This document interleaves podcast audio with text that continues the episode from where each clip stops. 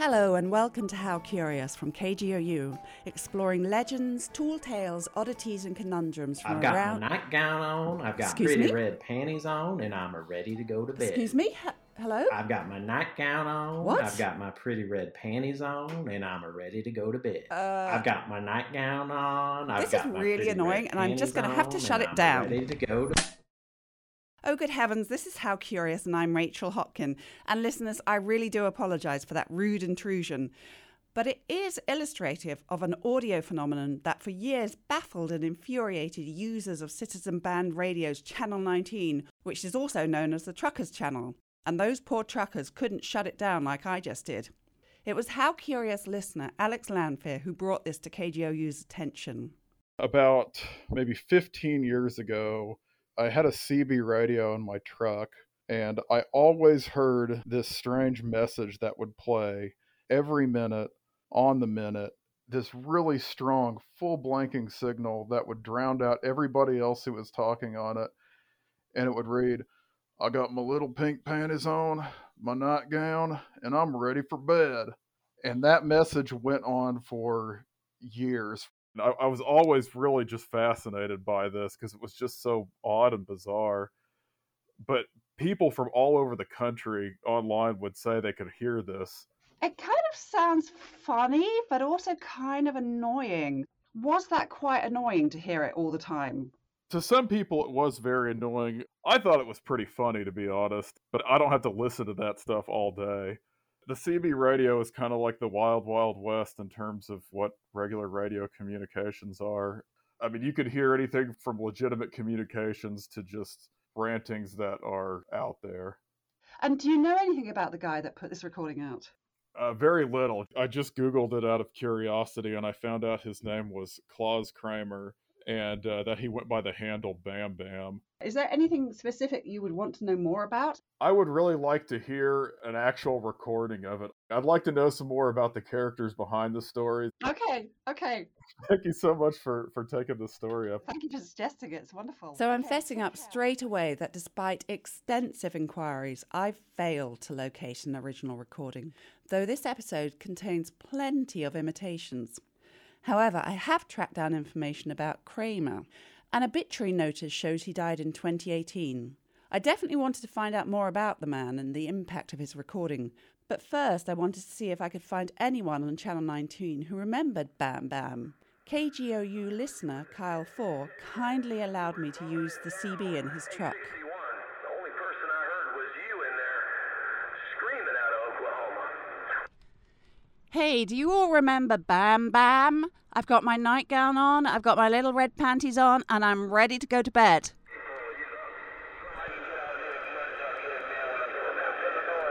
Hey, do you remember Bam Bam? I've got my nightgown on, I've got my pretty red panties on, and I'm ready to go to bed. Can anybody hear me? A woman's voice?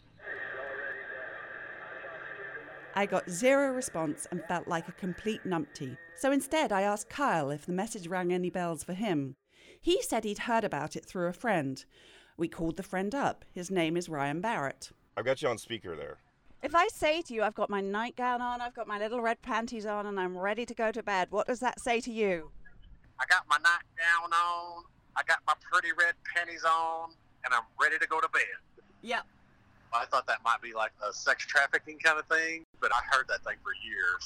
That's one of the reasons I got rid of my CB radio. I was like, I can't even turn this stupid CB on without hearing that stupid thing. And Kyle, what do you remember about it? I've just heard it from Ryan. He'll do the voice because it was kind of like drawn out, you know. I got my nightgown on, and so it's, it's good fun. If you ever get up to Oklahoma City, you hear about a guy that thinks he's pretty on Channel 19 in your My name is Dale Watson. I'm a, a musician, songwriter uh, out of Texas. Loud and proud, loud and clear.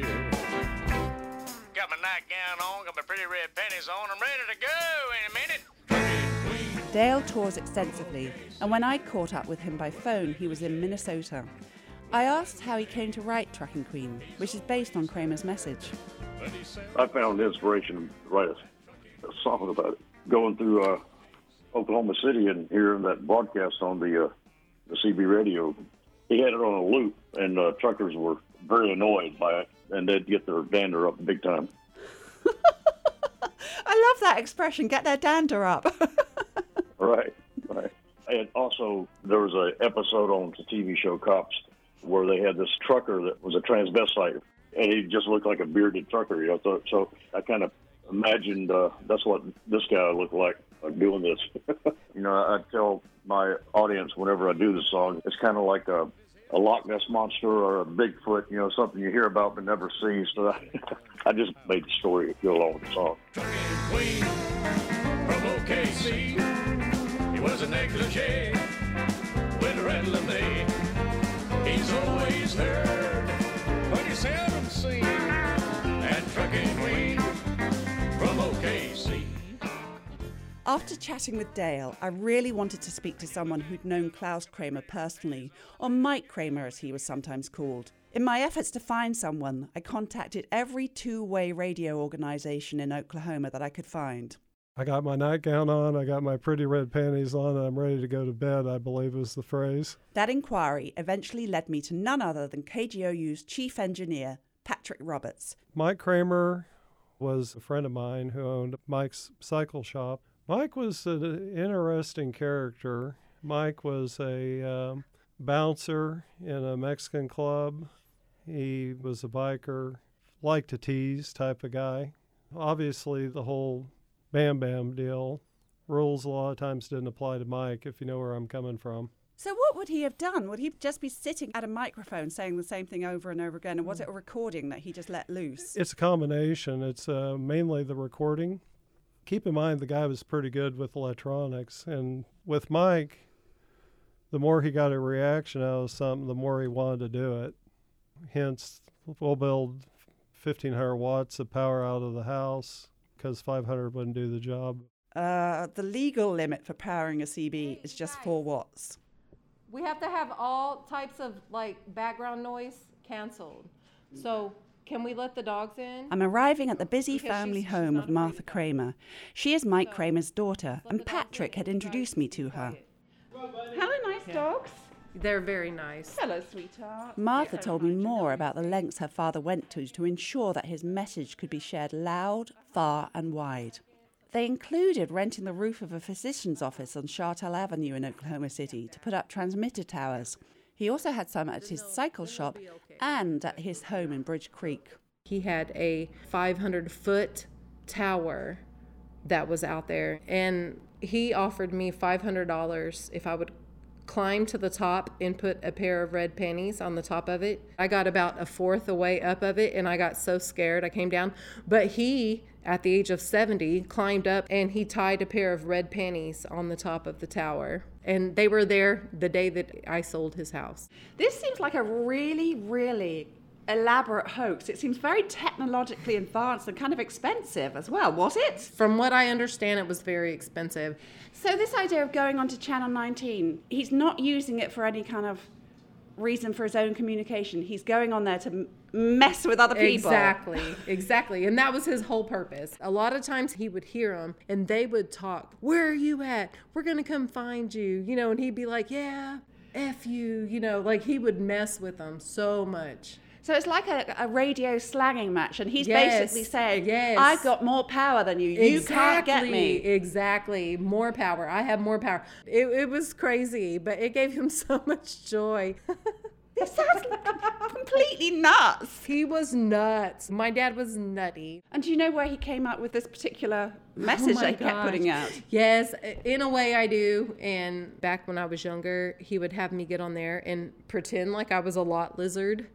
A lot lizard is a prostitute that stands outside of truck stops.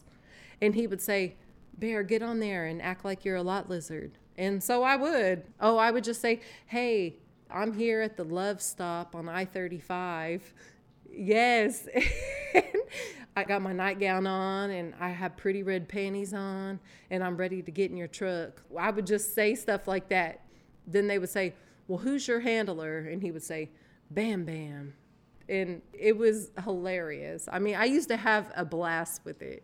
So it came from you. Uh, originally, yes, it probably did. Hang on again. How old were you when you were doing this? I was probably about 14 or 15. I'm not going to lie. Oh my God. yes, yes. Encouraging your teenage daughter to imitate a prostitute may not be standard parenting practice. However, Martha, who is mother of four and who has worked as a nurse for over 20 years, insists that the experience brought her no adverse effects, only treasured memories. Elsewhere, the strength of Kramer's various technological concoctions was exceeding the legal limit of 4 watts many times over, and in 2001, the Federal Communication Commission cracked down on him, as Martha recalls. He came to my house and he was laughing about it. And he said, Well, the FCC finally got me, Bear. They got my stuff, but it's okay because I'm to make some more. Then a few months later, he comes and said, Well, they got me again.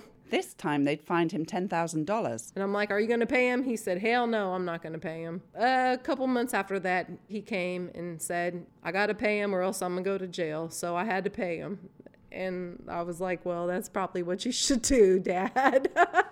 But did he stop after that? no, He didn't. no, he didn't. In fact, Martha told me he continued right up until his death, albeit using less power. It was his entertainment, and he loved it. He didn't have a lot of family. He came here when he was 13 from Germany. His mother had passed away. So he really just had me and my children. He was a lonely guy, and that's what he did for fun. He certainly sounds like one of a kind. I couldn't leave Martha without hearing her rendition of her father's infamous message. He'd say, I got my nightgown on, I got my pretty red panties on, and I'm a ready to go to bed. And that's exactly how he would say it. For my money, that version can't be beat. But if you happen to have a copy of the original, please get in touch with us. We'd all love to hear it. That's it for this episode of How Curious. The show is a production of KGOU Public Radio. It's produced by me, Rachel Hopkin, and edited by Logan Layden. David Gray composed our theme music, and I'd like to say special thanks to Mark Klein and Pixabay Sound Effects. Don't forget, if you have an Oklahoma related question, do email us at curious at kgou.org. Thank you for listening.